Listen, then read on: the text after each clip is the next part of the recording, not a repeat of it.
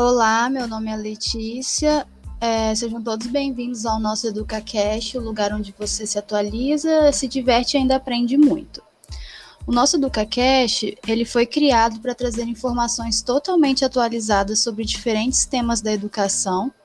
E hoje nós vamos discutir sobre jogos digitais, aprendizagem e desenvolvimento infantil para a disciplina de Introdução à Psicologia para técnicos em educação. Iremos conversar sobre os jogos digitais, é, como eles podem colaborar com o desenvolvimento e aprendizagem das crianças. Olá, meu nome é Bruna. E o meu nome é Kellison.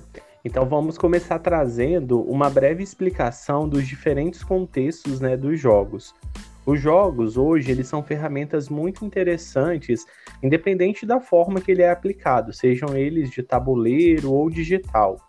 O jogo ele é capaz de trabalhar com o desenvolvimento das crianças, com o limite, com a criatividade, por exemplo, com as escolhas e dentro de inúmeras outras características. Nos jogos, nós temos a presença de regras para poder jogar. Cada jogo apresenta uma regra, então dessa forma a criança ela está propensa a aprender e respeitar os limites tanto do jogo como futuramente da sua própria vida. E segundo Piaget, os jogos possibilitam o desenvolvimento né, de estruturas para conhecer e o viver né, dessas crianças que praticam. É, e por serem estruturados em pilares, os jogos eles são ferramentas que podem ser utilizadas na dinâmica da educação, né? Uma vez que eles contribuem para o desenvolvimento e o protagonismo dos alunos que se tornam peças fundamentais para esse processo. É, alguns jogos também podem trazer certos problemas em que a criança ela terá que resolver para dar continuidade ao jogo, né, passar de nível, essas coisas. E isso pode gerar um aprendizado futuro, onde as crianças terão que tomar decisões para resolver problemas e dessa forma elas terão a sua própria maneira de resolver as coisas.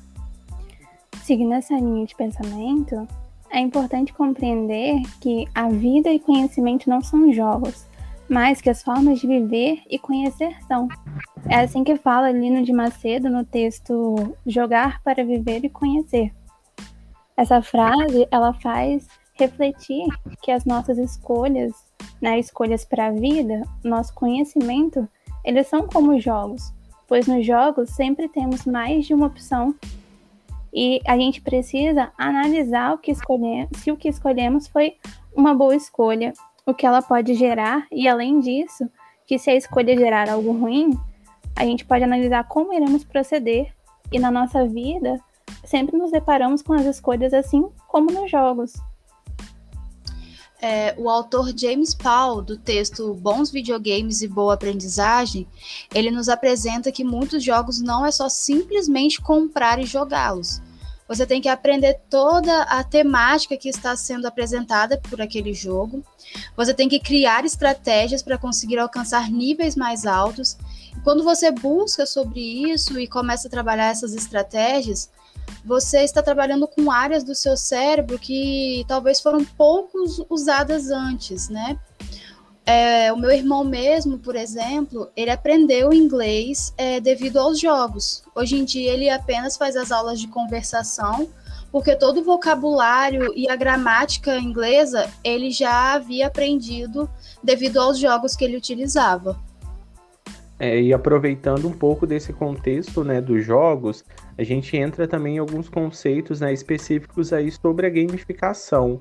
Então, a gamificação, por sua vez, ela vai compreender né, a implementação de elementos dos jogos necessariamente um ambiente de não jogo.